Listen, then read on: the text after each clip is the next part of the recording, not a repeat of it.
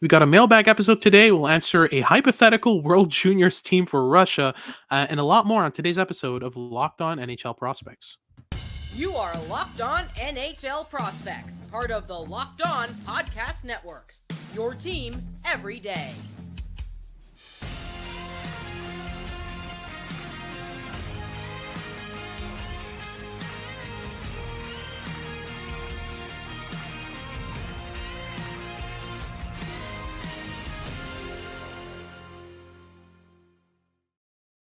Hello and welcome back to Locked On NHL Prospects, part of the Locked On Podcast Network, your team every day.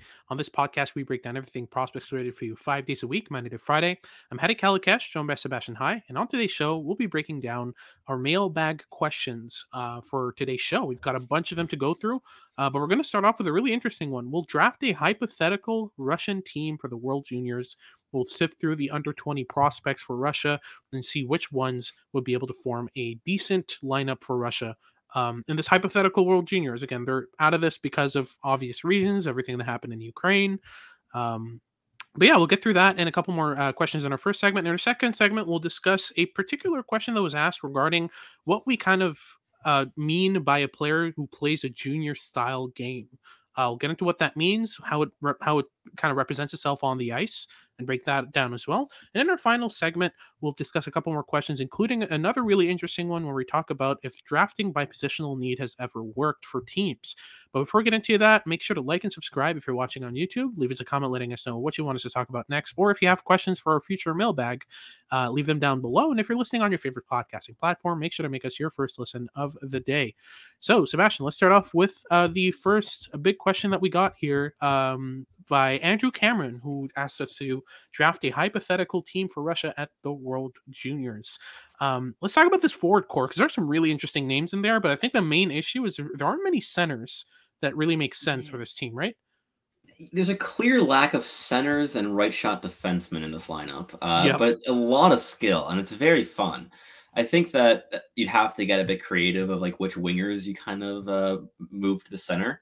So for our first line, we actually have Gleb Trikozov as our first line center, which is not where he plays most of his hockey, but uh, he's centering uh, Matvey Michkov and Ivan Miroshnichenko uh, in our in our lineup here, where we think we have a good mix stylistically and in terms of potential roles. A lot of firepower, three of the best shooters in this entire lineup on the fir- on that first line, but they're all really quite versatile. Uh, I mean, Miroshnichenko probably has the least playmaking ability of the trio, but uh, that that is totally fine, and uh, it, it, it looks like it functions stylistically. Now, the bigger question is just how well Trikozov can play down the middle and support defensively uh, at the center position. But yeah. as a first line, it's the best that we, we thought that we were able to do here.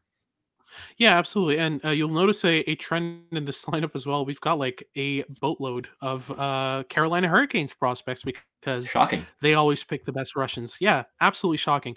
Um, and yeah, it, it's it's not a shocker that Gleb Trikozov is obviously here for me. Um, I've always been a big fan of his, and if you're picking centers for Russia, he's probably up there with the best. Um, but on his on his wings, obviously, I mean, Matvey Michkov has to be there. He's got 26 points in 30 games in the KHL. This is not fair. Like this is, yeah. yeah. And he somehow slipped to seventh overall, uh, which does not make sense on any level for me. Um, but yeah, I mean, with Sochi, he's been absolutely ridiculous. 26 points in 29 games, 11 goals, 15 assists. All of his points have come with um, with uh, HK Sochi. He played one game with SKA, played like five minutes, and they were like, "Nope, you're going to, to Sochi." Um, in the middle of nowhere in in in Siberian Russia. Yeah, it's it's just it's it's so weird um what what SK has been doing with Michkov in terms of his ice time and all that. But yeah, in Sochi they give him the reins and he does what he does. Um but yeah, yeah. after that gets a bit interesting. On our second line we've got Daniil But um big boy uh drafted by Arizona, surprise surprise, centered by Timur Mukhanov. Um and Ivan Demidov, the 2024 NHL draft eligible on the right wing. I think that this line can do some great things together. Um, But and Demidov complementary ish. Um, with Mukhanov in the middle, who's who's probably one of my favorite prospects from last year. Um, and this is a player who he he mans he, he takes his defensive responsibilities more seriously than I've seen any. Like he he battles like tooth and nail for every puck in the defensive zone. Yeah and I really like that because he's like he's one of those undersized, feisty guys, which you can't not root for them, right? He, he is a very likable player. I think everyone that has uh, watched him extensively is a pretty big fan, or at the very least respects his style a lot. And yeah, in a lineup that's lacking centerman, uh, Mukhanov can really put in a good shift on a second line. He's not going to, he wouldn't be the, the primary point scorer on that line. Like it, it's going to be mainly Butin Demidov with the creativity and the offensive flair. But Mukhanov would be able to win those board battles, get get down into the slot, and uh, do all the uncomfortable work as well as support defensively. So uh, I think that it actually works quite nicely here as a trio. Uh, but this is also kind of where the elite offensive skill kind of ends in this forward core. But the third line is still a really solid third line. Yeah, absolutely. You've got Alexander Rykov. I mean, Timur Mukhanov, by the way, is of the Carolina Hurricanes. Uh, I think Alexander Rykov is as well. He is as well. Um, and Alexander Perevalov, who's yep. also a Carolina Hurricane. I mean, Carolina has all top three centers in this in this rest of their lineup. It's just ridiculous. Uh, but then on the right wing, we've got Igor Rimashevsky, the uh, San Jose Sharks prospect, um, and yeah, this is a balanced line. Not a lot of offense, but they can give in a good shift. They've got decent effort levels, and yeah, I, I think they can work well together. Um, and then our fourth line would be Kirill Dolzhenkov, the massive, massive forward um, who who drafted Columbus pick. Columbus, Columbus, pick. That's right. Um, centered by Nikita Artamonov, who is a 2024 prospect who's playing on in the same lineup in the same um, team as um, Anton Silayev. Both of them are set to be probably top 20 picks in this upcoming draft. And yeah, Artamonov, I think he offers a, a decent level of effort, a decent level of intensity, great forechecking, and decent puck skills. Um, I think he could even make his way up the line up to the third line or maybe even the second if something doesn't yeah, work out too well. For sure. Um, and to the right, we've got Roman Kantserov. Um, and yeah, it's just, I think this is a more, I, I, think this is a less strong lineup than we've seen in recent years. Uh, but overall, decent enough to have a good impact. I mean, yeah, Kantserov is a uh, like yeah, that alone will that alone will be nice. That alone will be very very nice. Uh, but yeah, Kantserov is a Chicago Blackhawks prospect who has eight points in 34 games in the KHL right now. Um, yeah, so we, we've mainly settled for drafted prospects, but we know Russia, they always bring two or three undrafted guys who are playing really good seasons in Russia, um, either in the KHL or the VHL, and they bring them over and they do a good job. But as a 13 forward, we went for a player who's playing in North America, and Aydar Suniev. Um, talk me through Aydar Suniev. You're a big fan of his in this draft year, right? Yeah, I've always been a big fan of his brain and his effort level, and he's a really good shooter on top of that. He has a foundation that I think translates to a really, really cohesive NHL role. Now, yeah. the skating still has a long way to go, and he came off to a pretty slow start to his NCAA career, but he's really picked it up in the last month, and he's mm-hmm. producing a lot more. He's settling in uh, to NCAA hockey, getting used to the pace because pretty big adjustment going from the BCHL to the NCAA in terms of pace. Yep uh, especially when your skating ability is uh, way subpar. But uh, he's a really good fit here for for this 13 forward role because he is so versatile. He's a really good goal scorer. He can chip in with some some depth goal scoring or fill in in a top six if you need him to, uh, mm-hmm. while also providing a lot of defensive stability and intelligence on the back end if you just wanted to, to chip away in a bottom six role. Yeah, absolutely. And you know, let's go through our D's quickly. Dmitry Simashev, I think, is a lock, lock for the top pair. Um, you push for Artem Duda on the top pair here. Um, I'm not on that page mainly because I'm a really big fan of Vladimir Grudinin, and he is this is his last year of eligibility. But sure. I, I full I fully get it. But that second pairing, I think, is going to be really nice. And Anton Silayev and Vladimir Grudinin. Um, that's yeah. going to be a fun combination of skill sets. And then uh, our Lots last pair, Exactly. But um, our third pair has the only right D of this lineup. Uh, we've got Mikhail Gulyayev on the left side and right-handed defenseman Artyom Barabosha of the New Jersey Devils on the right side, with Alexander Pelevin, again of the Carolina Hurricanes, um, as the seventh defenseman. And then in goal, Sergei Ivanov is a big name, right? I mean, his his his For numbers sure. so far in the KHL are off the charts. The Columbus pick has a 937 save percentage in 19 KHL games as a 19 year old what? It's like, not bad. Just, yeah, Sergei Murashov would be the backup in my opinion. 925 save percentage in two games uh, in the KHL. He's a Pittsburgh Penguins pick, and then finally we've got Yegor Zavragin, who's been pretty good as well. That wraps things up for our first segment. Um, we'll talk about some more questions we got in our second segment regarding uh, a, a, variety of things from our definition of what a junior style game is um, to some of the omissions from Canada. We'll get into that right after these messages from our sponsors over at Sleeper.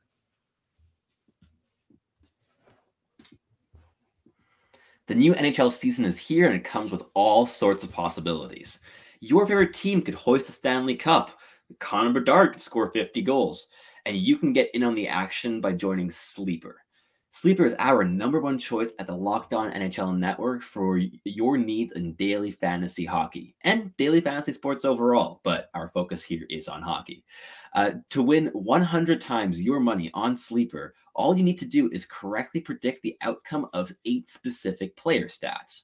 Now, those can be anything you want, whether you are betting on the stars of the league to score a hat trick or, I don't know, the youngsters of the league to get in on the action with the point total. Uh, the choice is yours with Sleeper. So use promo code NHL and you'll get up to a $100 match on your first deposit. Terms and conditions apply. That's code Locked On NHL. See Sleeper's terms of use for details and locational availability. All right, so moving on to our second segment, we'll discuss some more questions we got in our mailbag episode. I want to start off real quick with a question from Wade Messier, who's our uh, North American crossover scout uh, over at Dobber Prospect, who asks us, What do you make of the big names such as Andrew Cristall, Colby Barlow, and Riley Heidt not even getting World Junior Camp invites? Um, yeah, I think Andrew Cristall not even getting an invite is shocking because he's been yeah. extremely good in his post draft campaign um, with the Kelowna Rockets. He's been, you know, what, since he's been paired with Tij Iginla, who's probably going to be a top twenty pick in this in this in this uh, next draft. The two of them have combined for really good production. I think the issue with Cristall is I don't I don't think Canada was banking on him out dethroning the top six, and he can't play yeah. bottom six minutes. It's just not his no. game. Uh, and I think this, the same goes for Heidt regarding what we discussed with Cristall. It's just yeah, he's a player who plays really well in a top six role. I think he has a lot more. Um, he's got he's got a lot more temper, I think, than than Cristall for sure. Like for he, sure. he would have been a, a great like post whistle post whistle scrum starter in the bottom six, but that's about it. Um, but moving on to our next question, I think this one's really interesting from Finn Co over on Twitter. Um, can you go into the, some depth about what you mean by a quote juniors game or style of playing? What are the most common habits or indicators of that, and or which ones give you the most concern that a player's skills won't translate to pro? Um, it's a big one. I, I, think that you know the main thing that stands out when we're talking about a junior style um, is a player who doesn't really cut to the inside, is, is more more peripheral. Um, so stays to the outside and makes plays outward rather than inward when he's stick handling in transition. You know, a lot of these junior players have a lot of skill, but the habits aren't quite there. The main things I look for is cutting to cutting to the inside, um, being able to play inside contact, having the habit of checking your shoulder before retrievals, um, and you know, catching pucks in your hip pocket are the main ones. Um, you know, I, I, think of Trevor Connelly. Trevor Connelly plays a junior game because he he often cuts to the outside. He often tries to overwhelm with pure skill. It's not necessarily outthinking your opponents, but just outskilling them because you've got the hands for it. Um, and the other thing I look for, which is more what is discussed um, behind the curtains and off ice, is does a player is does a player like perform better in training or in practice than he does in game? Because that's a big indicator. Um, but yeah, do you have anything else you'd add to that list? I think you you covered most of it. Like I think like inconsistency in habits would be one big thing. Like if you see a, a massive variance in how a player plays and like, like, what they're trying to do game to game, I mm-hmm. think that uh, being able to consistently put in good performances is always telling of a player that is more pro ready. Uh, but I think like for for the most part, you you cover it quite well there. For sure. Uh, but moving on to our next question here from Taylor Finley. Who do you think will make the quickest fantasy impact from the 2024 NHL draft? I think there's two names that stand out right away. Yeah. Um, obviously, Macklin Celebrini at the top of this draft. I'm fairly sure he's going to be a plug and play player, going to be playing, and at least he's, he's going to get a stint in his uh, in his first year in the NHL, and then maybe move down to the AHL, something like that. Um, but the other name is a bit off the board, Michael Brandsegg-Nygård, um, the Russian, uh, Russian, wow, Norwegian uh, winger for, who's playing in the Swedish second division right now. He's already playing a pro game. He's already one of the best players and more and most mature and reliable players on his team. Uh, in Mora in the Allsvenskan. Yeah. And yeah, he's probably, I, I think this tournament is going to boost him into top five conversation among NHL scouts. Because like I see him discussed a lot in public circles. Um, but from what I've heard, NHL teams haven't really caught on to that. So I think this tournament is going to be a, a bolster for him. And yeah, if he's especially if he's drafted in the top five, I think there's no doubt he makes the NHL off rip. Um, he's the most likely after Celebrini for me to make that cut. Um, is there anyone else though that you put in that conversation? Maybe Sam Dickinson? Yeah, not, I don't know. Like with defensemen, it's difficult. Like Yeah. when was the last time we saw a defenseman jump to the NHL in their first year? Was it True. Dahlin? Right? Yeah, like it's been a while. Like not even Owen Power did, right? So it's, it's been a while since we've seen a defenseman be- be able to make that jump so early. And I, I, I much as I like Sam Dickinson, I don't think he's going to be the player that breaks that trend. Yeah, for sure. Makes sense. Um, other than that, um, let's look at our next question here from Josh Lee, who asks Has Will Smith looked underwhelming compared to his line mates, uh, considering his draft position? A slightly worried Sharks fan, Josh Lee. Um, no. No, No. He, he's he's tied for second in scoring on a really, really, really, really good team. Uh, I'm not worried at all. Um, Yeah. You know, he, he's on par with And Jimmy he, he wasn't he wasn't ahead of Perreault in scoring last year either in the NTDP. And despite that, he was by far picked ahead of him, right? Like yeah, like point production is one facet, but in terms of projection, it, Smith is definitely still projecting ahead of of, of his his line mates there. Yeah, absolutely. I mean, if you're if you're if you put all the Boston College guys in one draft, I'm picking Will Smith first every time. Like he is good, um, so I wouldn't be too concerned. Um, but our final question of the second segment, Xavier Zion asks on Twitter, "What is your one to two year outlook for Olin Zellweger um, now that Pavel Mintyukov is already on the first power play at 19 years old?" Um, that's a good question. I think that with Olin Zellweger, you're almost definitely getting a top three defenseman. He's going to play in the top half of your minutes among your defensemen. I think it's more likely than not that he ends up being your second power play guy and ends up sharing ice time um, with with Mintyukov back and forth throughout his first couple of seasons until the Anaheim Ducks settle on a true first power play guy. Like Mintyukov has that talent, but so does Olin Zellweger. You cannot sleep on this guy's talent. Um, I just think that with Mintyukov doing a good job on that first power play, probably Zellweger ends up being their you know top pair defenseman with second power play minutes or something like that, or the opposite with Minchikov. Um, but yeah, what do you think about those two? And would they be able to play on the on the same line, or is that just too chaotic?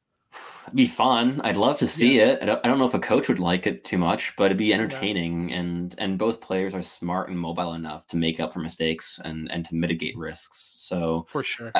I'd give it a go. I, I don't know how optimistic I'd be that it would stick long term, uh, Yeah. but uh, yeah, I think at this point it, it, it's looking like Minty Mintyukov is, is projecting ahead in the lineup of Zellweger, and over the summer that was still seeming like a coin toss. And Yeah. of course, Mintyukov has more pro ready tools in terms of physicality and things that Zellweger doesn't. So it makes sense that he's the first one to break into the lineup, and that gives him an advantage too of kind of settling into that that that top role while Zellweger is still in the AHL. But Yeah. I, I'm not giving up on the chances of Zellweger leapfrogging leapfrogging Mintyukov in that lineup either. I think it's entirely still possible. I'd probably give it a 70-30 chance that that Mintyukov ends up as the the top left shot defenseman among those two guys. But Yeah. uh, if Zellweger ends up being your number three, you have one of the better number threes in the league if he keeps uh, progressing and projecting as he currently does. Oh, for sure. I'm just saying, like, if if if the head coach puts them together, you better have Rogaine on tap because, like, you're you're losing your hair for sure. I mean, they're they're chaotic, like they're really really fun, but man, uh, but yeah, that wraps things up for a second segment. We'll get into a couple final questions uh, in here in our third segment. Make sure to stick all the way to the end. We've got some really really interesting ones, including a discussion on whether BPA works or if positional need, drafting for positional need, has ever worked in the NHL. We'll get into that right after these messages from our sponsors over at FanDuel.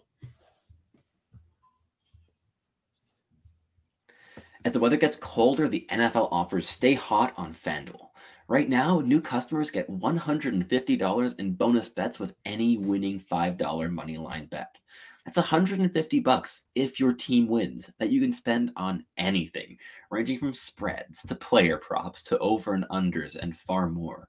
Whether you want to bet on your favorite team to win the Super Bowl this year or your least favorite quarterback to throw three interceptions in the next game, the choice is yours. So visit fanduel.com slash locked on and kick off the NFL season. FanDuel, official partner of the NFL. Alrighty, so let's close things off with some final questions here from our listeners on this mailbag segment uh, of Locked On NHL Prospects. Let's start things off with a question from Jimmy Burnsy, which I find fa- fairly interesting. Do teams typically perform better long term by picking the best player available or based on positional need at the draft? We were talking about this before the episode and trying to figure out what angle to take upon this. Um, we tried to look at teams that won the Stanley Cup recently to see if they had made any positional need picks that ended up paying off. Couldn't really find any. I think the argument is simple. When Tampa Bay picked Nikita Kucherov in the second round um, of the was was it 2014 NHL draft? Around 20, there, yeah, something like that. They weren't picking for positional need. They saw a player with high upside and went for him, and that's the difference maker for cup winning teams is when, especially when you reach the second, third, fourth round. Like obviously, it's important to have a generational player who can pick like first overall or in the top five, and he revolutionizes your franchise and makes you a, a, a contender. But when you're able to nail those later round picks, I'm thinking of Boston with David Pastrnak as well. Like that pick was fantastic. Um, it's really important to go for those high upside players and not worry too much about positional need because do you know what your need is going to be three, four years from now? And if you do, then you're smart enough to figure out not to pick for those needs because you can you can you can kind of predict for them and either draft later in the rounds accurately or you know go on the free agent market and find someone who's going to fit that need or just via trade like bolstering your team i think about how the colorado avalanche picked up um devon toews for two second round picks like those are the t- yeah like right? Like, I, I, how, what do you think though? Yeah, for sure. I mean, I, am I'm, I'm with you on it. I I think my, my philosophy with drafting is pretty straightforward. I yeah. want my team to to be able to land the player with the highest potential upside. Obviously, balancing it out with likelihood and of course, positional need comes into the equation as a tiebreaker. If you have a couple players that are like really, yeah. really, really tight, and you don't know how to like differentiate between them, and who, and you want to add, then position is a pretty important one to, to go for. Like for instance, if if the Montreal Canadiens are heading up to the to the podium to draft a player, and they have two potential candidates, one's a left shot defenseman, one's a right shot defenseman of course you're going to be going with the right shot defenseman if it's that tight between the two. But if you're yep. picking a player who is a specific position just because it fulfills a need that your team has right now, and you're passing on players that have higher upsides and team needs shift year to year, let alone within two, three, four years, which is the timeline that prospects take to become yeah. impactful or even like complementary pieces at the NHL level it makes it difficult because it can really be like blinding of of focusing like hyper focusing on your needs right now when you're drafting but you're only going to be getting these players in a handful of years and if your if your like your team needs change so many times between uh, between those uh, those times, right? Like it, yeah, you can't really be, be drafting for current need all the time because especially in today's NHL, it's taking longer than ever for players to develop to the point of reaching the NHL because it's just so competitive nowadays. So it takes a while for players to be ready, and by that point, the team needs have shifted significantly. Yeah, absolutely. Uh, the the closing argument I'd have for this is in 2016, the St. Louis Blues picked Tage Thompson, 26th overall in the 2016 entry draft. He probably should have gone higher than that because he, he was still valued um, in in his draft year. Uh, they went for the best player available. What did they do then in 2018? They traded Tage Thompson along with two roster players and two picks to the Buffalo Sabres for Ryan O'Reilly, and then they won the cup best player available gets you gets you a lot of return um, and and works really well. So yeah, I, I think that's the plan. Uh, but moving on to our next question here. Um, Stay tuned. Hockey asks, where would you have Oliver Moore and or and or Nate Danielson in a 2023 redraft? I'm still on the fence with Nate Danielson. I'm not, you know, I, I wasn't high on him in his draft year, and I still am not. Um, I think there's clear limitations to his offensive game. Uh, but yeah, I, th- I think maybe like the 20 to 30 range would still be realistic for Nate Danielson. I, I did not have him going ninth overall, but Oliver Moore, I think we all know how we feel about Oliver Moore, right? Yeah, I- I'm a, I'm still a big fan of Oliver Moore. I mean, he's he's off to a slower start. He has 12 points in 18 games so far, only two goals. Um, but he's he's a really really really fun player to watch. He's such an elite skater. He's such a creative playmaker. He's such a good defensive center. He can do so many different things and yeah. with him you're getting such a nice baseline of you're getting a defensive third line center at the very least. Now, would I still be ranking him just as high as I did on draft day, which was 7th overall? Probably not. Like I I probably bump him down to like the the 12 to 13 14 range uh, but that might also be a bit reactionary. I mean, 18 games played since being drafted really isn't that much, but yeah, it's a pretty it was a pretty tight class in that in, in that range, and I think that I, while I had him ranked in the same tier as Will Smith, that would no longer be the case now. Oh, for sure. Um, but yeah, and just to close things off, we got a final question from Al Ferguson. I don't think we need to spend a lot of time for this. Um, what do you think of Luke Tuch?